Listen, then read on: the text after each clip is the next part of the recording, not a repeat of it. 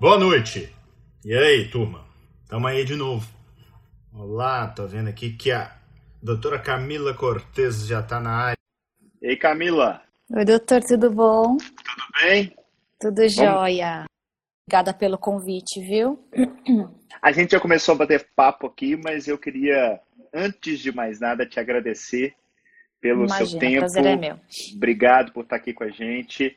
É, eu tenho deixa eu apresentar, né? Eu sou o Dr. José Neto, Uhum. eu sou clínico geral nefrologista.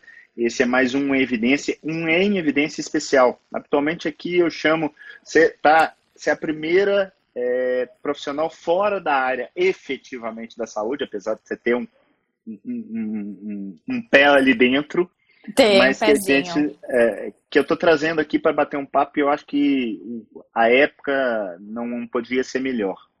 Então, Ah, que Obrigado, honra. Obrigado, Camila. E eu queria, antes da gente começar a conversar é, sobre o tema especificamente que a gente se propôs, eu queria que você se apresentasse, falasse um pouquinho do seu background, de onde você vem, profissão, inclusive pessoal, de onde, em qual cidade que você está, onde você se formou e o que, que você faz hoje. Tá. Tá, vamos lá então.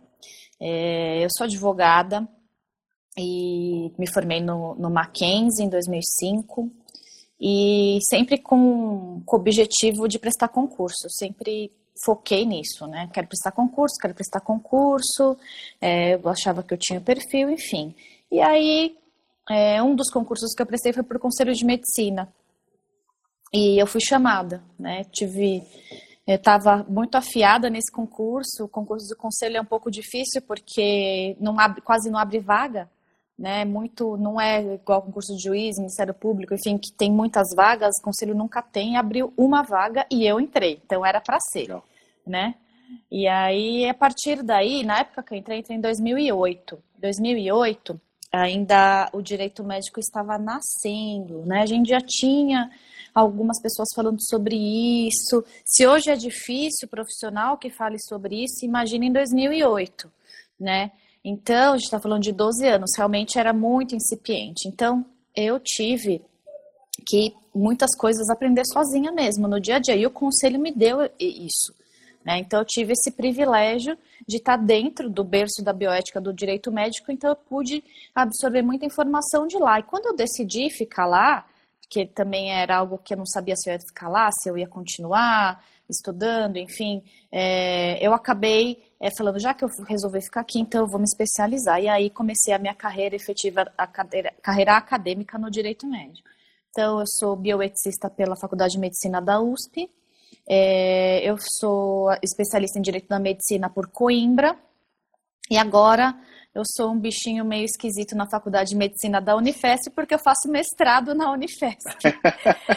então, eu, mas assim, aprendo demais com vocês todos os dias. Eu sou a única profissional do que não é da saúde, né? Eu sou a única profissional do direito lá.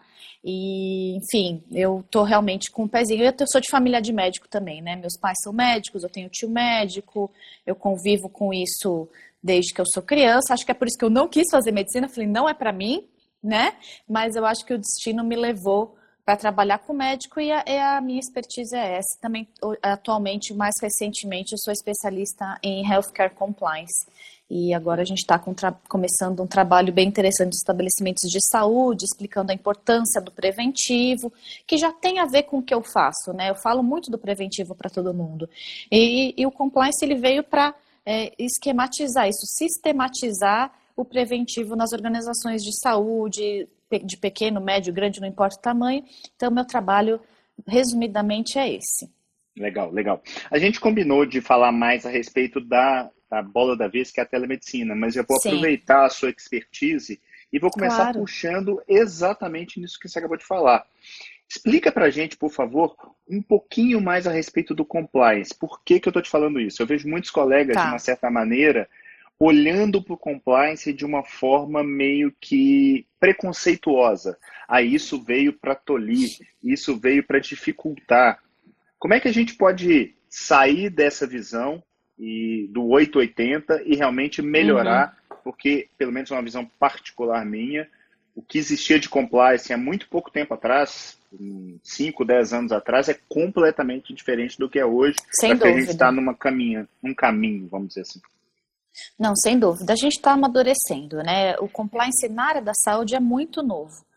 A, a, gente tem, assim, bons modelos de compliance em outras áreas, né? De telefonia, de banco, engenharia, que, que já vem funcionando. Para a saúde, como são processos diferentes, né? Não, não dá para comparar a nada. Realmente é recente, é novo. São poucos os estabelecimentos, as organizações de saúde hoje no Brasil que são, que possuem um sistema de integridade, um sistema de compliance. No primeiro, aqui, em breves palavras, o que eu posso te dizer é compliance é cultura. É você mudar a cultura de uma organização. E para isso a gente tem mecanismos, né? Todo treinamento que eu dou, é, eu fiz um treinamento muito grande no, na organização aqui de São Paulo, que eu vou continuar esse ano. E, e, assim, a minha conversa com eles é sempre no sentido: não é fácil você chegar num lugar e falar a regra é essa, agora mudou, o, o que era antigamente não vai ser mais, é alguém de fora falando isso, as pessoas geralmente é, recebem de, de uma maneira ruim. Aí eu sempre dou um exemplo que serve para tudo, e aí eu todos nós provavelmente passamos pela mudança de cultura de colocar o cinto de segurança. Quando falaram pra gente, vamos colocar o cinto de segurança, o que, que a gente falou? Que bobagem, dirijo tão bem, não foi assim? Que absurdo, não, imagina, não preciso disso. Passaram-se os anos e hoje todo mundo coloca o cinto de segurança e ninguém mais questiona. Compliance é isso, a gente vai começar com esse embate, é natural, né? Então, o que você me disse é o que eu vejo todos os dias, as pessoas já com, com um pouco de de fora alguém falar, mas aos poucos, você dando mecanismos concretos para os colaboradores, eles conseguem, conseguem perceber quanto que isso é bom para eles, quanto que é seguro para eles. E às vezes o não, o não que a gente dá agora, e eu sei que a, o, a turma do compliance leva essa fama, não tem jeito, é, o não que você dá agora previne muitas coisas lá na frente. Como que a gente faz isso? Treinando, deixando tudo muito transparente, né? Tem que ter um contato direto, você tem que ter é, alguém que, é, que os colaboradores possam acessar. Existem mecanismos para isso. E uma coisa eu falo: o desconhecido gera o medo, gera o preconceito. Então a gente tem que falar mais sobre isso, a gente tem que é, falar de uma maneira didática, de uma maneira simples, e a gente consegue implantar desde grandes organizações até pequenas com sucesso. E uma outra coisa, aos poucos. Né, aos poucos a gente precisa chegar a conversar, não é pegar um sistema de integridade inteiro e colocar e descer goela abaixo dos colaboradores, não é assim. Com relação ao sistema de saúde, a gente tem que dar sempre um treinamento geral para todos os organizadores e aquele diferenciado para o médico. Né? O médico ele está ali é, numa situação tanto com relação aos colaboradores como aos pacientes, a gente tem outros órgãos reguladores, Conselho de Medicina, Anvisa, enfim, é, outros órgãos que a gente precisa sempre deixar os médicos atentos. Então, uma boa conversa, um treinamento, trazer o assunto de uma maneira tranquila, leve, é, já é um excelente caminho. Camila, aproveitando que você falando aí da, dessa coisa do direito médico ser algo relativamente novo, eu tenho uma percepção de um certo medo da, uhum. da comunidade médica com relação a essa coisa de ser processado, de estar, tá, nossa, eu estou fazendo meu trabalho e estão me levando na justiça. E eu não vou entrar aqui no mérito de certo, errado, de Sim. acontece em todos os sentidos, mas uma coisa é fato. O erro é algo inexorável, ele vai existir. Como é que, se, e, e, no meu ponto de vista, pegando aí, por exemplo, exemplos de fora da medicina, o Vale do Silício, ele, ele cultua Sim. o erro para você não deixar aquilo acontecer de novo, você melhorar. O erro é uma oportunidade de melhora. Como é que você lida com isso e como é que você passa isso tá. para os profissionais do ponto de vista de assim, olha, tudo bem, o erro, o erro não tem que ir para debaixo do tapete. A gente tem que usar isso para tá. ter uma melhoria. A gente tem algumas técnicas para isso, tá? Inclusive mesmo dentro do compliance. A gente tem uma técnica hoje dentro do compliance que é assumir o erro. Isso eu vou falar parte da técnica do compliance, depois eu explico isso a questão processual, que eu sei que todo mundo tem preocupação em relação ao processo, como é que faz, mas enfim. É, não entrando na questão jurídica, né, que seria a questão processual, como se defender, que é uma linha aqui. Eu entendo os, os meus colegas, eu acho que mais cedo ou mais tarde alguém precisa, pode acontecer, mas o, o que a gente trabalha é para que não chegue nesse ponto. Quando chegar nesse ponto, é, a gente toma um certa, é, uma certa medida. Antes, quando aconteceu o erro, eu, enquanto profissional, eu percebi, eu reconheço ele. E eu tento assistir o meu paciente, tentar reverter isso da melhor maneira. Por que, que eu falo isso? Essa técnica já está sendo utilizada nos principais hospitais aqui, aqui de São Paulo. Um deles é o Einstein, por exemplo, que eu tenho contato, é, Oswaldo Cruz, até a BP Beneficência também vem, vem utilizando essa técnica que é muito bem vista, que chama o disclosure. O que, que é isso? Você fala, realmente a gente errou. Né? Então, como que a gente faz? Eu chamo o paciente, eu chamo a família dele, falo, olha, é, a gente, como que a gente pode tentar reparar isso da melhor maneira? E isso, estatisticamente, funciona muito. Por quê? Agora, falando de bastidor de conselho e falando da nossa experiência, o que, que a gente percebe? Que não é o erro que leva a processar, é a falta de acolhimento. Né? Então, se você erra e acolhe, o seu paciente não te processa né? Por quê? Porque ele fala, pô, erro, errar acontece, erros podem acontecer mesmo, é, a gente sabe que todos nós somos humanos e estamos sujeitos a isso. Então, eu, enquanto ser humano, eu reconheço isso, acolho meu paciente, acolho a família, né? Para que eu, eu diminua a, a possibilidade de um processo. E isso vem funcionando bem estatisticamente, é isso. Quando a gente olha as denúncias lá do conselho, a gente percebe que é, 90% foi por falta de acolhimento e não pelo erro em si. Na falta de acolhimento a gente pode entender como até falta de comunicação, olho no olho, conversar. Isso acaba realmente levando o paciente a processar. Eu conheço alguns exemplos disso de pacientes que falaram para mim: o médico errou comigo, mas ele me acolheu tanto, ele tentou reverter o erro de uma maneira tão rápida que eu não vou processá-lo. A gente vai resolver aqui extrajudicialmente, vai usando uma, uma, uma, uma linguagem técnica. Agora, falando da questão judicial, se isso já aconteceu, a gente tem os advogados especialistas, né? A gente tem é, as medidas, a, é, a, gente faz um trabalho preventivo de como preencher um bom prontuário, porque caso isso ocorra, a gente tem como é, demonstrar pelo prontuário um termo de consentimento informado ou o consentimento informado em si, como comprovar isso.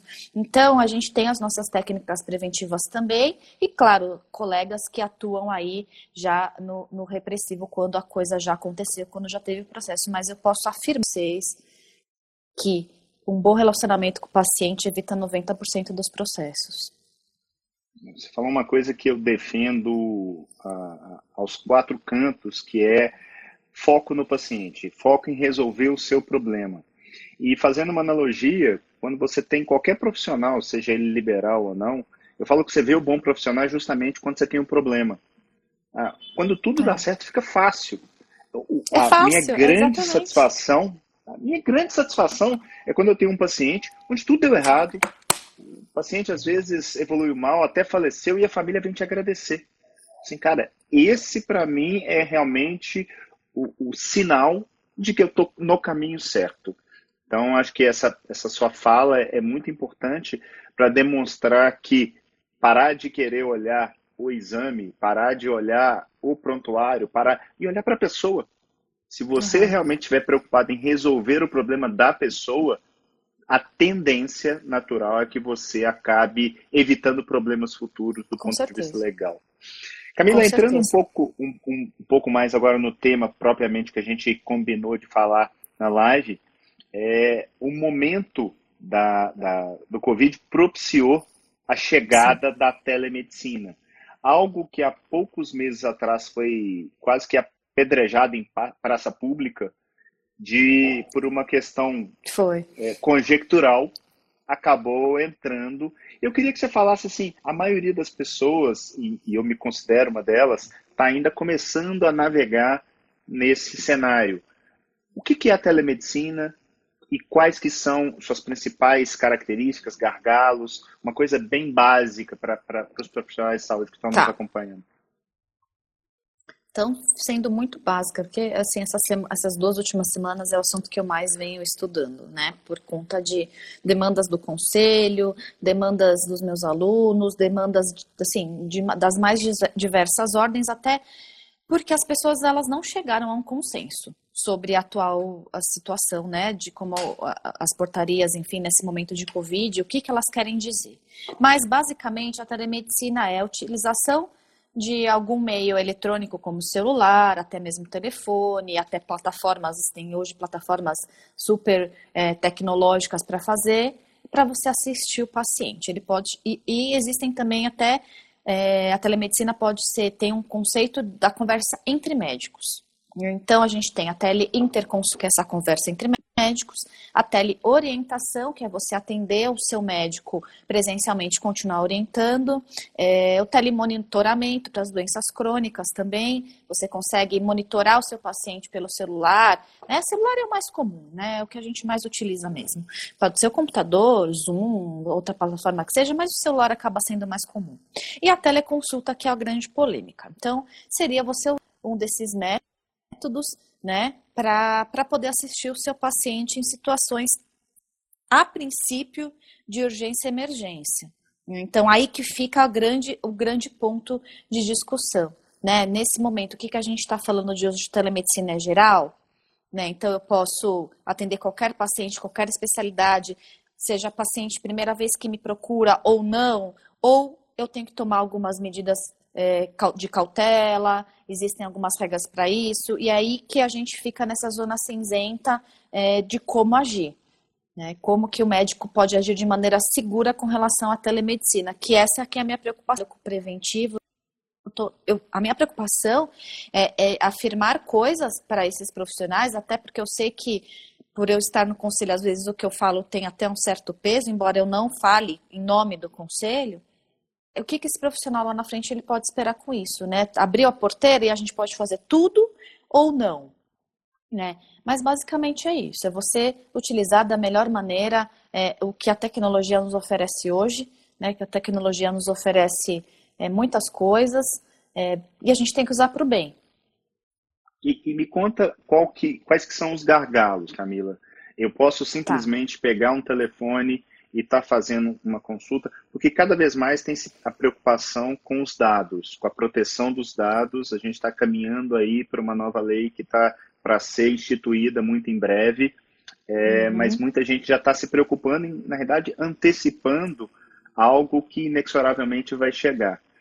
Sem Qual é dúvida. O, o cuidado? Eu vou pegar meu telefone, pegar meu WhatsApp, vou trocar é, fazer uma videochamada, pegar os, é. os, informações por ali, pegar os exames por ali. Quais que são os cuidados que o médico tem que ter para não cair naquela de fazer algo errado sem, sem intenção? Sim. Tá. A, minha primeira orientação é utilizem em casos, é, eu não vou dizer excepcionais porque a gente já está numa situação de exceção, mas em caso de que o paciente já é seu, isso é um primeiro ponto. Né? Então, o paciente já é meu, eu conheço ele, eu já atendi ele presencialmente, né? eu consigo fazer o acompanhamento por tele. E isso a gente sabe que já acopla a grande parte da população, porque a grande maioria já foi no médico alguma vez, a gente já é acompanhado por alguém. Segundo ponto, em caso de urgência e emergência, isso também já acopla grande parte dos casos que, que acontecem relativos à saúde, porque o próprio Código de Ética Médica diz no artigo 37 que, em caso de urgência e emergência, eu posso fazer esse atendimento primeiro por tele, para que ocorra o presencial assim que possível. Assisti hoje coincidentemente algumas entrevistas na televisão, a, a própria Globo News tá, começou a falar sobre isso hoje, e eles dizem exatamente isso, né? Procure atender o seu paci paciente que já é seu, isso por orientação do CFM, e se for caso de urgência e emergência, você atende e, e encaminha para o pronto atendimento e tal. O que, que, está liberado hoje? A questão, eu já vou entrar na, na, no, no, que você me falou sobre esse de dados, tá? Só para terminar o raciocínio. O que está liberado hoje, do começo ao fim, a teleconsulta e com segurança, é a avaliação do Covid. Então, assim, eu não ciente, eu te procuro falo, doutor, olha, eu tô com sintomas. E para que essa pessoa não vá até o pronto atendimento, não circule com sintomas, eu atendo ela do começo ao fim é, e passo com isso eu tenho a possibilidade de até passar uma receita digital, né, com assinatura digital, enfim. Então, a, a portaria que hoje está em vigor, ela pro, pro, é, proporciona isso, essa possibilidade. Eu, enquanto médico, o que, que eu tenho que fazer? Em primeiro lugar, fazer um prontuário, mesmo que provisório, e isso assim é fundamental, né? Então, ah, Camila, eu tô aqui no meu celular, a pessoa me ligou, não tenho esse prontuário. Como que eu faço? Né? Anote, mesmo que seja algo provisório, coloque no prontuário. Por que, que a gente tem que tomar todo cuidado? A resolução que foi revogada, que você comentou há pouco, ela já trazia uns níveis de segurança para isso. Por isso que eu falo, tomem cuidado, mesmo que seja para usar, use com cautela e não use assim é, para qualquer situação. Não entenda que isso foi um aval para que eu faça telemedicina para tudo e para qualquer coisa. Por quê? A própria é, resolução que foi revogada e que a gente tem que usar como um parâmetro, embora ela não esteja em vigor, falava para você usar um prontuário é, com, com segurança 2, né, que você pode ter no seu notebook, que você pode colocar na nuvem. Por quê? Com medo disso, os dados. Porque são dados que eu tenho no meu celular e eu pode acontecer tantas coisas com o meu celular, isso pode vazar de tantas maneiras, né, que, fo que fogem do nossa, da nossa alçada, então tome muito cuidado. Mas sim, se hoje for atendido por um celular, é, deixar o WhatsApp bloqueado, né, se você compartilha ali com a sua família, com outra pessoa, né, ou até mesmo se um dia você for assaltado, tome muito cuidado e sempre prontuário, inclusive justificando por que, que você fez aquele atendimento por tele. Outro ponto muito importante, é, se você puder gravar, melhor ainda, esse atendimento, não sei se todo mundo tem essa possibilidade de gravar e colocar na nuvem e falar para o seu paciente, paciente, esse atendimento por tele, ele não substitui o atendimento presencial. E assim que possível, eu, assim que possível a gente vai fazer o atendimento presencial. Isso é fundamental, né? Porque hoje, é, infelizmente, a gente tem é, um, um, alguns profissionais que estão usando isso por uma questão estritamente financeira. E eu sei que todo mundo quer ganhar dinheiro, eu também quero, você quer, todos nós queremos. Ninguém aqui quer fazer trabalho é, voluntário o resto da vida, não é isso mas a gente não pode colocar isso na frente do atendimento do paciente. Esse que é o meu ponto. Né? Então, é, hoje eu estou vendo, infelizmente, nas redes sociais, né, que eu acompanho, os médicos fazerem atendimentos que não têm a menor necessidade de fazer nessa, nessa situação que a gente está vivendo de pandemia, e com o objetivo de, de dinheiro mesmo, de, de lucro, e isso que o conselho não vai admitir ele vai atrás. O conselho está de olho desse tamanho nas pessoas que fazem coisas estava vendo até uma, é, uma estatística aí de, do que, que eles vão atrás. É, hoje, muito mais de 50% é busca ativa em rede social, né? Da questão de publicidade. Então, tem que tomar um cuidado absurdo, um cuidado muito grande. Então, eu, a minha orientação um pouco mais conservadora é que usem, sim. Estamos numa situação de pandemia, a gente não pode circular, mas é, com cautela, com segurança, anotem tudo, deixe seu paciente muito ciente e, e se possível, é, não, sem a intenção de burocratizar, não é essa a minha intenção, sempre digo, eu sou totalmente contra a medicina defensiva, mas nessa situação é muito importante que mesmo por WhatsApp, você passe para o seu paciente que ele tenha ciência que isso é uma situação emergencial, e que assim que possível ele vai ser atendido presencialmente, que só aí a gente pode concluir e a gente pode ter certeza de que o ato médico se, se completou, o ciclo do ato médico se completa. Eu, eu acho que você tocou num ponto, Camila, que é fundamental. De uma certa maneira, eu sou um cara que adoro tecnologia, acho que a tecnologia ela tem que vir para agregar valor àquilo que o ser humano faz de melhor, que é ser humano. É né? isso aí. Que é olhar no olho, então, se eu tenho alguma coisa que vai me facilitar de uma certa maneira, que bom. Eu concordo com você plenamente que uma coisa não substitui a outra, e eu vejo muito um certo, uma certa polarização, um certo dualismo o tempo inteiro, né? Aquela coisa Sim. de você é desse partido, eu sou desse, você é desse time, eu sou desse. É. E a telemedicina, não acho que ela venha para lutar contra a consulta presencial, ela vem para somar. somar. Em algumas situações, ela pode ter a sua, o seu valor. E minha pergunta vai muito em cima disso. Ok, a coisa veio meio a toque de caixa. Como é que você enxerga isso? Porque daqui a alguns meses, quiçá semanas, mas vamos colocar meses, isso vai passar. Uhum. Como é que você enxerga isso para a posteriori, pós-pandemia? Vai ficar? Vai voltar para o zero? Qual é a sua visão? A minha visão é que vai continuar. Eu acho que ela veio para ficar. Eu, eu, acho que a gente tem que usar sim.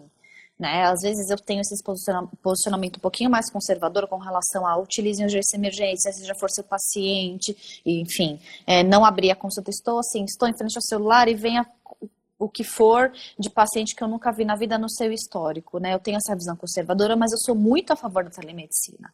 A minha visão é só que ela tem que ser regulamentada, tem que ser feita com segurança. Porque hoje as pessoas, por falta de regulamentação, estão fazendo da sua maneira, do jeito que entender melhor. E o preço que essas pessoas vão pagar lá na frente vai ser alto né? Eu tenho certeza disso, né? Porque vai, vão acontecer coisas, a pessoa não vai ter documentado, se acontecer, ela não vai nem lembrar, ela não vai nem lembrar desse atendimento, porque é natural, a gente não vai lembrar daqui a alguns anos o que aconteceu. Então, eu acho que essa conta vem mais para frente. A gente está muito feliz, ah, que legal, teleconsulta, telemedicina, mas essa conta vem na frente. Então, se protejam. Minha opinião é de que vai continuar, inclusive o CFM já teve essa tentativa ano passado, infelizmente a resolução foi revogada por N razões. Era uma resolução que ah, não era perfeita, mas era boa, e eu acho que ela poderia ser melhorada, vinha numa linha boa, de segurança, de informação, né? E, e a gente vai, isso vai acontecer. Inclusive, um projeto de lei que está tramitando é, sobre a telemedicina e já está até avançado, passou pela Câmara, pelo Senado e está para a sanção presidencial, ele fala, passando a pandemia, o CFM vai regularizar. Então, isso vai acontecer, vai regularizar, é, é, é um caminho sem volta, eu acho que a gente tem que usar mesmo. É, é só para ressaltar aqui que eu acabei não dizendo, eu tenho, tem a, a resolução de 2002 do Conselho Federal de Medicina, que trata da telemedicina já, a gente acaba esquecendo ela, mas ela está lá, ela prevê a possibilidade, principalmente da teleinterconsulta, que é, é os médicos consultarem é, entre eles, né? E assim, isso até na televisão mesmo, no Story Channel, esses programas Discovery e tal, é, eu já vi algumas situações é, de cirurgias que são feitas por teleinterconsulta. Então, você tem um médico que está ali com o paciente e um outro que está em qualquer lugar do mundo te assessorando. Que maravilhoso a gente poder usar isso. Tem que usar, tem que usar, mas não é assim, não abriu a porteira e vamos fazer de qualquer jeito, vamos lá. E aí eu fico um pouco, eu fico tensa de ver assim, vamos, faz, médico, né? Os meus, meus colegas falando para fazer, mas, cara, não é assim, você tem que falar como. Né? Você tem que dar segurança. E, e lá na frente, gente, é, e você bancar isso e lá na frente não saber o que, que vai acontecer, é, é, é, muito complicado. Então, façam, mas de uma maneira segura. É, é, privilegiem aqueles que são seus pacientes, anotem tudo, por favor, mesmo que seja de, de uma, algo provisório para colocar no prontuário depois. E, e essa tendência vai continuar. E assim, aos poucos a gente vai se preparando. Como ver tudo de uma vez, a gente não se preparou para isso né? Mas hoje tem plataformas boas, tem, tem, uma, tem maneira de fazer de, maneira, de forma segura, mas da maneira que aconteceu, não conseguiu se programar para isso. Então, pode ser que a gente encontre falhas e que pague esse preço lá na frente. Camila, você tocou num ponto que eu concordo também plenamente contigo, que é o seguinte: o mote principal não pode ser o financeiro, mas ele não deixa de ser importante. Todo mundo é. precisa ganhar o seu dinheiro é, para fazer suas coisas e eu não vou entrar no mérito claro. aqui. Mas do ponto de vista prático, pragmático, hoje, o médico que atendia virtualmente, porque o paciente particular eu vejo até com uma certa facilidade, mas e o paciente do convênio, que eu já vim acompanhando, como é que é essa relação? Ah, o convênio não está preparado, afinal de contas essa coisa caiu no colo dele também ali, é. de repente. Mas às vezes o paciente precisa de um atendimento e cai naquela situação tal que a telemedicina pode ser uma boa alternativa. Como é que você recomenda que o profissional atue nesse sentido do ponto de vista de cobrança? Tá, a ANS, é, inclusive nessa semana mesmo, no final da semana passada, enfim, ela já é, fez uma recomendação para que os, que os convênios paguem, então, assim, os planos de saúde paguem. A recomendação deles, porém, é que isso seja feita uma consulta inicial né, aos planos de saúde, é, perguntando, né, informando sobre a teleconsulta para que eles autorizem previamente, para que depois não haja nenhum problema de glosa de não pagamento. Né? Mas sim, os convênios eles vão arcar com, com, com esses pagamentos, é, desde que dentro desses critérios, por, por coincidência, né, eu tive semana passada uma reunião só com representantes de planos de saúde, é, por conta da telemedicina e eles estão assim com os cabelos em pé por conta disso, é, mas é uma alternativa, claro, para que os atendimentos continuem, principalmente esses que são crônicos que eu falei, de pacientes que, que, que já são atendidos há um certo tempo pelos médicos e até para o Covid, né, para o diagnóstico de Covid. Então, o, os convênios eles foram orientados a arcar com esses pagamentos, sim. É, agora, o que eu tenho visto, assim, do ponto de vista prático, por mais que já exista essa recomendação da ANS, muitos planos ainda não estão preparados. E não, eu vejo, eu sou nefrologista, eu tenho muito doente crônico. E você pega aí, por exemplo, endócrinos, você pega geriatras, talvez precisem de algum tipo de recomendação que é totalmente factível de ser feita Sim. por uma telemedicina. É, e você chega para um determinado convênio, XYZ, ele ainda não está preparado, ele não sabe como que a coisa tem que funcionar do ponto de vista prático. É, existe algum tipo de recomendação de, ó, cobra particular e depois esse paciente cobra isso do convênio, e isso não existe? Como é não, é que, isso não. Qual é a recomendação que você dá? É, tem a recomendação do reembolso, né, dependendo do plano, e, e aí você faz o, o, valor do reembolso do plano. Agora, a questão de pagar particular e depois pedir o reembolso do, do, do convênio, não. Isso, isso não, não tem essa recomendação. É, a recomendação é para que é, é para o convênio não ser pego de surpresa, inclusive, é ligar antes, né? O médico ter esse contato, explicar que vai fazer, e aí, se precisar, fazer até um arrazoado das normativas, se for um, um convênio que não está muito ainda familiarizado com o assunto, fazer um arrazoado com, com as normas e dizer que vai fazer e avisar previamente, a partir daí é, pode atender os pacientes daquele convênio, porque está autorizado sim a fazer, e aí o convênio que tem que correr atrás para fazer esses pagamentos depois, ele não pode para depois. É, por que é importante você falar com ele antes? Para depois ele não alegar justamente que não sabia, que estava, enfim, dessa situação e tal. Liguei, o convênio falou: tô sabendo, mas por enquanto não dá. Não posso autorizar. E, isso é ilegal. Isso, nesse ponto é ilegal. Né, se tiver dentro das normas da portaria, porque a gente já tem regulamentação hoje, né? A portaria está aí, está em vigor, é, a ANS já falou, então a gente vai ter que entrar em contato com a ANS. Falei, ANS, olha, a gente tem esse plano de saúde aqui, ele diz para mim que não vai me atender. Quais as medidas que você vai tomar? Aí, infelizmente, a gente tem que colocar a ANS no jogo. Entendi. Legal. Me conta uma coisa. É, do ponto de vista de telemedicina, você enxerga isso tomando o lugar significativo das consultas presenciais ou você vê ela trabalhando de forma muito mais é, pelas pontas, mais marginal? Olha, nesse momento, quando, quando eu, eu, acredito que ainda seja marginal, né? A gente tem, por quê também? Porque os médicos, a gente tem uma, uma ala dos médicos que eles são contra, né?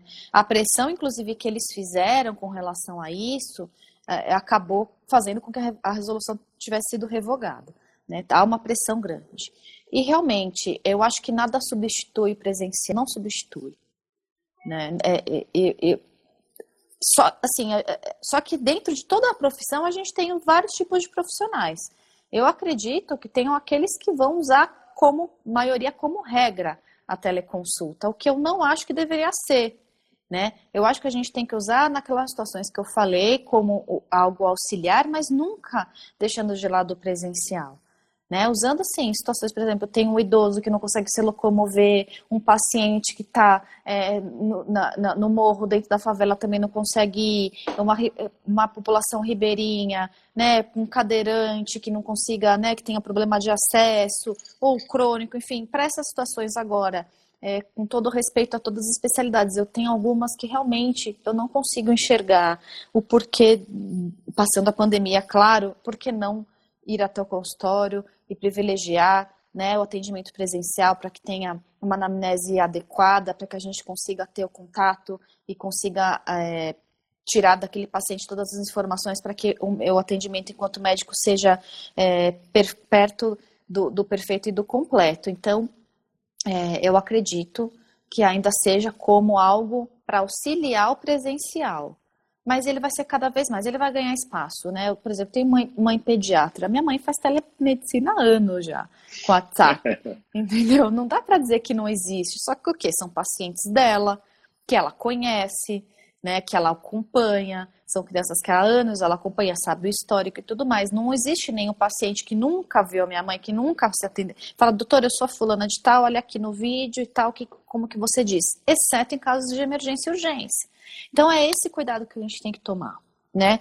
E mas acredito que vai sim, eu espero sim que seja utilizado, só que a gente tem muitos problemas secundários, né? Quando eu apresento isso em aula, eu apresento sempre uma lista de vantagens e desvantagens. A de vantagens é maior, ainda bem, mas ainda a gente tem desvantagens.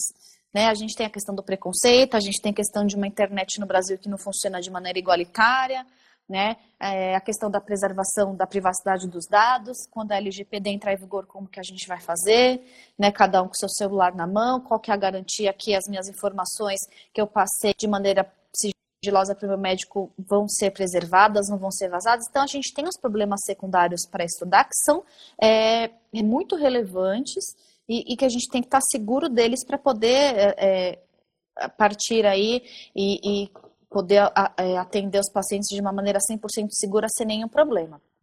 E há uma questão comercial nisso, né? Porque a gente tem as empresas que fazem essas plataformas e que eu acho que ótimo que elas, que elas venham mesmo com essas plataformas que são seguras, é, que a gente consegue ter o prontuário aí na nuvem, mas isso também tem dinheiro. Quem é que pode ter essa plataforma?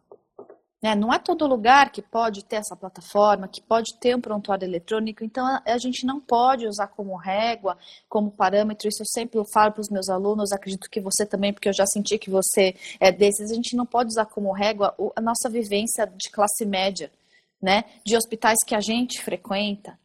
Né? Não é essa a regra do Brasil. Então a gente tem que ser responsável com relação a isso, porque as pessoas que estão nos assistindo, a gente atinge pessoas do Brasil, tu vai falar, nossa, mas essa não é minha realidade. Né? Quando eu dava aula, por exemplo, de mais médicos há um tempo atrás, quando mais médicos foi implementado, eu nunca tinha tido, é, porque eu vivo na capital, aqui no centro e tal, pessoas que tinham sido atendidas por médicos mais médicos. Eu só ouvia falar até que eu dei aula em Campo Grande. E lá é realidade.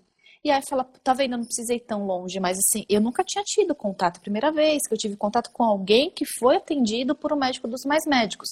Para exemplificar que o nosso Brasil ele é muito diferente, ele é muito grande, é, e a gente acaba tanto as leis, as normas do nosso país são assim, é, to, levam como parâmetro a classe média alta, os hospitais de ponta, que são maravilhosos, têm o seu mérito, mas nosso Brasil não é assim. Então, é muito responsável também da nossa parte falar, tem que usar a plataforma que tem a segurança, não sei o que, a pessoa não tem condição nem de comprar o equipamento básico, como que ele vai implantar isso no hospital? Né? Então, esses, é, é, essas preocupações secundárias, mas que não são tão secundárias assim, que, que me preocupam. Né? Que aí eu acho que vai ser responsável da nossa parte. É, é, pensando nisso que você falou a respeito da consulta, de ajudar e tudo mais, eu como médico ou qualquer outro profissional de saúde, eu fiz uma teleconsulta. Você acha que de uma certa maneira, eu, eu realmente eu concordo que nada substitui o presencial. É, às vezes você vê num gesto, num, numa coisa que a pessoa uhum. faz, às vezes ela se solta mais, o exame clínico, por mais que aquilo às vezes seja aparentemente pouca coisa, tem um subliminar ali que definitivamente eu acho que às vezes é difícil de você conseguir.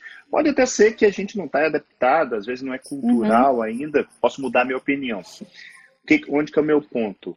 Você acha que pode aumentar o número de processos em função disso, porque alguém prescreveu alguma coisa e não deu certo, ou deixou de prescrever e não deu certo, principalmente pela questão assim, o sujeito fez uma teleinterconsulta e de repente evoluiu mal.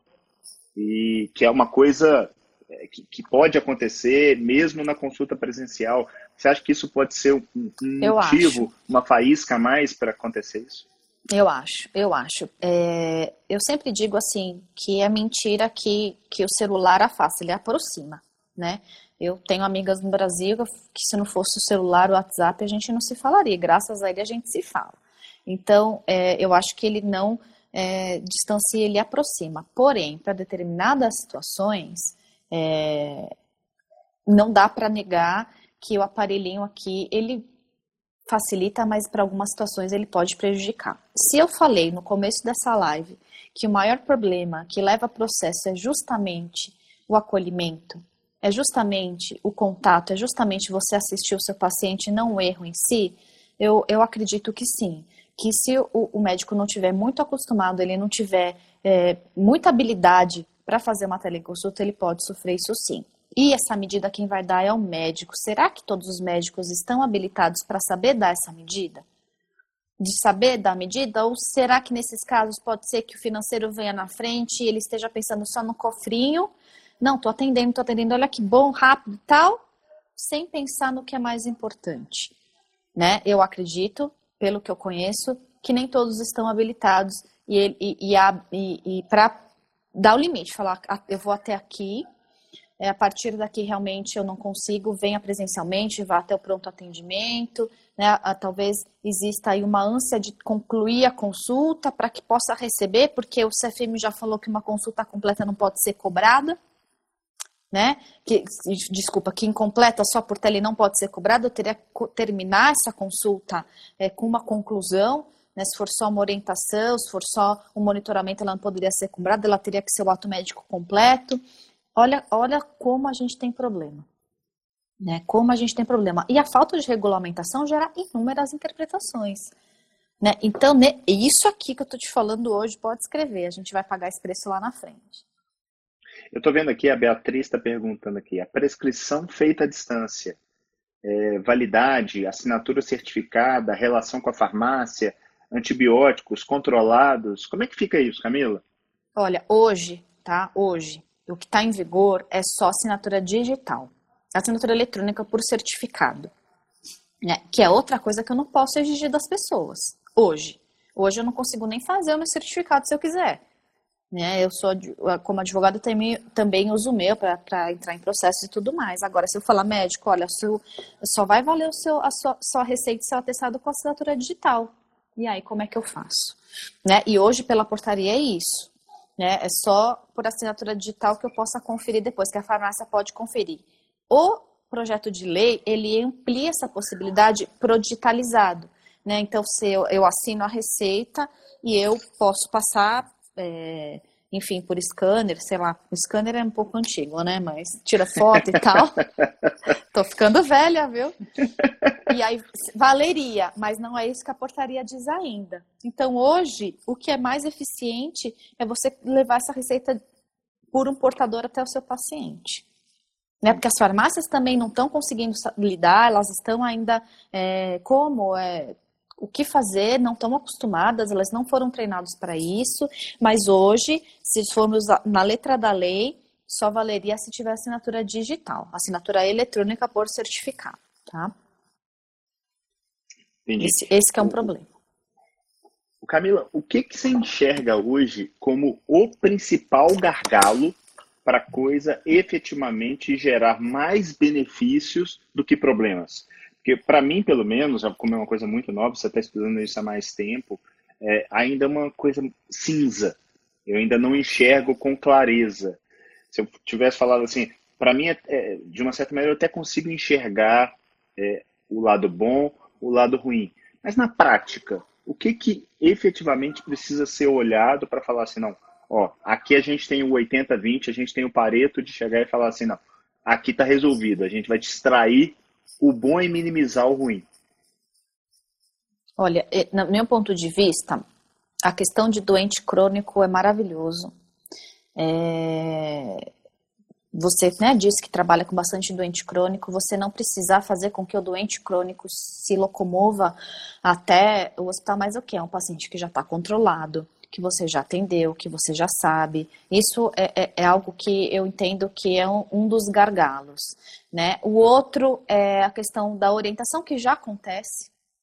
Né? Então, às vezes, é, é pacientes inseguros, né? Vejo pela minha mãe, eu uso muito como mães inseguras que por qualquer motivo vão lá e levam a criança, porque também tem uma questão, aproveitando esse gancho. Nós somos de uma cultura do pronto atendimento, né? A gente é dessa cultura. Então, a gente vai no pronto atendimento, isso é algo que em outros países não acontece. A gente lota o pronto atendimento, às vezes, por bobagem, por, porque a gente tem essa cultura. né? É, e a gente pode tentar melhorar essa cultura para deixar o pronto atendimento para situações que realmente precisam de pronto atendimento, né? Essa é uma segunda, é, o que eu vejo de um segundo gargalo. E, e, eu acho que o terceiro é você conseguir informações mais rápido com o colega, né? Você conseguir discutir isso de uma maneira eficiente, porque hoje a gente já usa o WhatsApp para tudo. Né? Então, por que não para discutir caso e por que não para facilitar isso? Porque hoje, para marcar uma, uma reunião presencial com várias pessoas, a gente sabe quanto que a gente sua camisa. Por que não usar com a sua equipe, com todas as regras que isso que tem, o CFM já emitiu regras sobre isso, para utilizar. Para mim, essas três, é, telemonitoramento, teleorientação e teleinterconsulta, realmente o CFM ele foi muito assertivo quando ele falou disso. Né? Eu acho que realmente é por aí, só que a gente está trazendo isso de uma maneira é, que não seria o gargalo. Não, não é, não é para fazer, desculpa, com todo respeito a qualquer especialidade, eu não estou aqui, pelo amor de Deus, dizendo. Eu tenho pai oftalmo também, que tá, vou, vou até usar o exemplo dele para ninguém falar que eu estou sendo, né? Uma consulta oftalmológica, né, por exemplo, por tele, né? Assim, não é para isso, entende? Não é para eu falar que eu tô com problemas dermatológicos, eu quero fazer uma FIV, enfim. Eu respeito muito todas as especialidades, mas vamos, vamos tentar ser racionais e entender o, o motivo, né? Entender o espírito da norma, por que, que ela foi. Isso vai, a gente vai chegar lá, pode ser, né? Mas não é isso hoje. Hoje a gente está é, hoje, se eu olhar. E outra, eu esqueci até de falar de um gaga que eu sempre falo todas as minhas aulas e acabei esquecendo. Aquele que é vulnerável e que não consegue chegar. Tá? Porque assim, eu tenho exemplos vários assim para contar, nem, nem temos tanto tempo para isso, mas assim, quando eu converso muito com ativista, né, que é um, um dos ramos do, da bioética que eu trabalho, eu não sou paliativista, não sou especialista em cuidados paliativos, mas a gente tem sempre conversa o quanto que a tele, a tele, o telemonitoramento, a telemedicina pode ser muito útil para os paliativistas também, né? Porque é muito bonito a gente falar, ah, vamos morrer em casa, que coisa maravilhosa e tal. Como é difícil deixar alguém morrer em casa. Né? É difícil para a família, é difícil para o médico. Hoje, uma consulta é, de um paliativista que vem à nossa casa é, é enorme, é caríssima, né? E às vezes a gente fica floreando, romantizando a morte em casa e a gente não sabe quanto que isso pode trazer de problema para a família, para todo mundo e tal. Claro, veja, não estou dizendo que a gente não tem que respeitar a vontade da pessoa, a gente tem, mas o que está por trás disso é muito grande. E eu acho que a tele pode ajudar. Ou alguém que realmente é um cadeirante, né, que, que mora no morro, como que eu levo esse cadeirante, o, sofrimento que essa família tem para levar essa pessoa para o hospital é muito grande, a gente pode com a tele ajudar muito, né, então a gente tem muitas maneiras de usar, pensando sempre nesse, no vulnerável, é, eu acho que eu vejo esses velhinhos muitas vezes indo no médico e falando, meu Deus do céu, como que é complicado, velhos obesos muitas vezes, eu tenho uma tia-avó nessa situação, cada vez que é para levar no hospital é, é colocar no carro e leva e é um tormento, isso é muito pior para a própria pessoa. Então, olha, a gente tem tantas situações para que a gente pode usar na frente de outras e aos poucos a gente vai chegando lá que eu fico assim, um, até um pouco é, eu fico bem temerosa de ver o que eu estou vendo nas redes sociais, assim, a, a maneira que isso está sendo levado. Eu realmente é, eu, até assim, às vezes eu vejo assim, as pessoas não esperam que eu fale isso, as pessoas esperam que eu fale, usa mesmo, vamos lá. E aí eu venho com esse posicionamento, eu sei que eu não agrado a todos, mas é, a minha consciência e, e, me leva a falar dessa maneira. Eu acho que a gente precisa realmente ser muito consciente e, e usar é, da melhor maneira mesmo. E eu acho que, que o seu discurso vai muito, é um uníssono com relação ao meu por caminhos distintos se, se o seu mote for o financeiro, e eu quero deixar bem claro, eu não. Muito antes, pelo contrário. Mas se o seu mote for esse, tem tudo para dar errado. Tem tudo, tudo para dar errado. Agora, se o seu mote for ajudar aquela pessoa, e aí você deu inúmeros exemplos onde não vir à consulta pode ser extremamente benéfico para aquela pessoa. Exatamente. Então, não use a telemedicina simplesmente porque ela foi liberada. Use a telemedicina como um artifício para melhorar a vida da pessoa que está entregando valor, está entregando Exatamente. sua vida a você, né? É, Me permite fazer uma analogia? Claro. Eu dou muita aula de prontuário, né? Eu acabei nem falando, mas eu tenho, eu sou diretora do Instituto de Ensino na área do Direito Médico e da Saúde que chama Biomedes, né?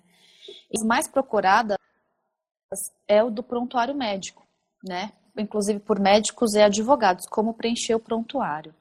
E um dos capítulos dessa minha aula é a questão do prontuário eletrônico, que é, muitas vezes as pessoas contam do prontuário eletrônico porque estão tendo problemas em suas organizações porque pega muito bem, e a gente sabe que paciente é cliente, pega muito bem você ter um prontuário eletrônico, um computador, um celular, meu Deus, como eu sou tecnológico, né, enfim. Mas a gente não sabe, muitas vezes, e as pessoas até ficam surpresas na aula, que o prontuário é um gênero. Então a gente tem o digitalizado, o informatizado e o eletrônico. O que é o seguro mesmo é o eletrônico que é o nível de segurança 2, que é o certificado, que ninguém consegue mudar nada. Agora, o que a, a grande maioria esmagadora usa é o informatizado, que é o preenchimento pelo teclado, mas depois eu tenho que imprimir e assinar. A maioria usa essa e não tem segurança. E eu falo, pessoal, vamos ser conservador? Mil vezes melhor um prontuário de papel, bem escrito, é, com todas as informações, arquivado com segurança, a um informatizado, que eu não tenho segurança nenhuma. Né? E é esse que é o, o grande medo. É, é, aí, e aí os médicos se entreolham na hora que eu falo isso, porque é isso. Né? É você tá lá para inglês ver, né, um prontuário lá no computador e tal, tal, tal, a pessoa não sabe nem preencher, depois tem que imprimir, não tem segurança, cai o sistema, para dizer, né, para mostrar para o seu cliente que você está informatizado. Não é melhor manter o de papel. Então eu falo, antes de fazer uma teleconsulta mal feita, né, sem as devidas cautelas, sem preencher um prontuário, sem perguntar para o seu paciente de, é, é, o que ele está sentindo e preencher, sem o histórico dele, faça presencial, né? Muito melhor, às vezes, é, eu, eu, sei que eu estou ficando velha e eu gosto de usar livro papel, não consigo usar coisas digitalizadas, eu sei que eu estou ficando velha. Todo mundo vai na aula com notebook, eu estou lá com, minha, com, minha, com meu fichário, entendeu? Eu, tudo bem. Mas, assim, de verdade, não se arrisca a fazer uma coisa que você não está habituado, que você não esteja acostumado. Estude primeiro, né? Vá devagar. E às vezes é melhor realmente você é, ser conservador e manter a presencial. Camila, se você me permite, é, isso não é uma apologia a não fazer um prontuário bem feito, mas a coisa está tão bizarra que estão substituindo o, a pessoa pelo prontuário. As pessoas cada ah, vez é. mais se preocupam com um papel do que efetivamente em cuidar. Eu acho Exatamente. que talvez, e eu trabalho tanto com consultório, eu trabalho dentro de grande hospital, eu vejo isso, isso me dói, porque uhum. às vezes você tem lá é, classificações de qualidade e tal, não sei o quê, e o paciente está julgado ali no meio.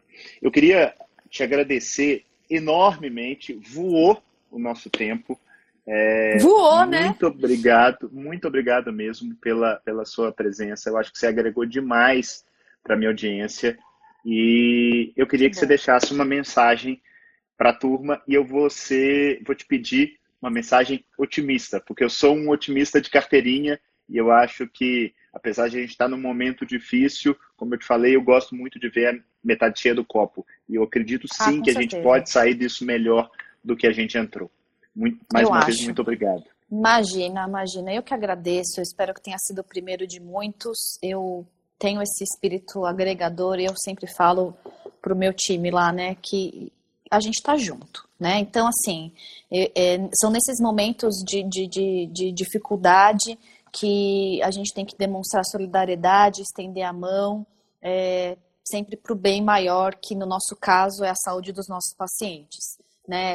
É fazer a medicina da melhor maneira, né? Então, eu realmente acredito que a gente vai sair maior disso tudo. É, a gente, às vezes, precisa passar por essas coisas a história mostra isso, né? Que a gente precisa passar por determinadas coisas e no nosso caso hoje é uma pandemia para a gente crescer, para a gente estudar. Eu tô há três semanas estudando mais do que o normal é, e eu tô feliz por, por desse lado. As pessoas me constando o tempo inteiro sobre isso. Telemedicina ganhou de lavada de todas as outras consultas e eu, assim, acho que a gente é um time mesmo. É que bom que, que você tenha essa, essa disponibilidade, porque gente, é desgastante para a gente também, né? Ficar nessa disponibilidade, mas assim, o prazer que isso nos dá de poder ajudar um colega que está em dúvida, de poder ajudar quem quer que seja nesse momento, eu tenho certeza que você é dos meus e que a gente sente um prazer enorme. Por isso que eu deixo realmente o meu contato aberto, é, independente de qualquer coisa eu acho que a gente tem que se unir é, para ajudar, para passar o que cada um tem de melhor na sua experiência. Né? Eu procuro sempre passar a minha experiência para que as pessoas se sintam seguras, para que elas possam orientar os, os médicos ou para que os próprios médicos saibam como fazer, porque a gente não quer, assim, não é meu perfil, a gente quer que os processos diminuam, a gente quer que os médicos se sintam seguros, que os pacientes se sintam valorizados, acolhidos. Eu acho que essa que é a nossa intenção é, enquanto profissional. Muito obrigado. A Renata já está me falando aqui, ó, um minuto. Acabou, acabou. Foi show de bola. Turma, 24 horas aqui no Instagram fica essa nossa entrevista aqui com a doutora Camila. Doutora não, né? Camila, a gente combinou no início. É, a gente combinou, Neto. é. e depois a gente leva para o canal do YouTube da SBE Academy. Camila, muito obrigada. Conte comigo também no que precisar. Boa tá bom, Neto. Obrigadão. Boa noite. Até a próxima, gente. Valeu. Obrigada. Fica com Deus. Um abraço, gente. Tchau, tchau. Até a próxima. Tchau, tchau.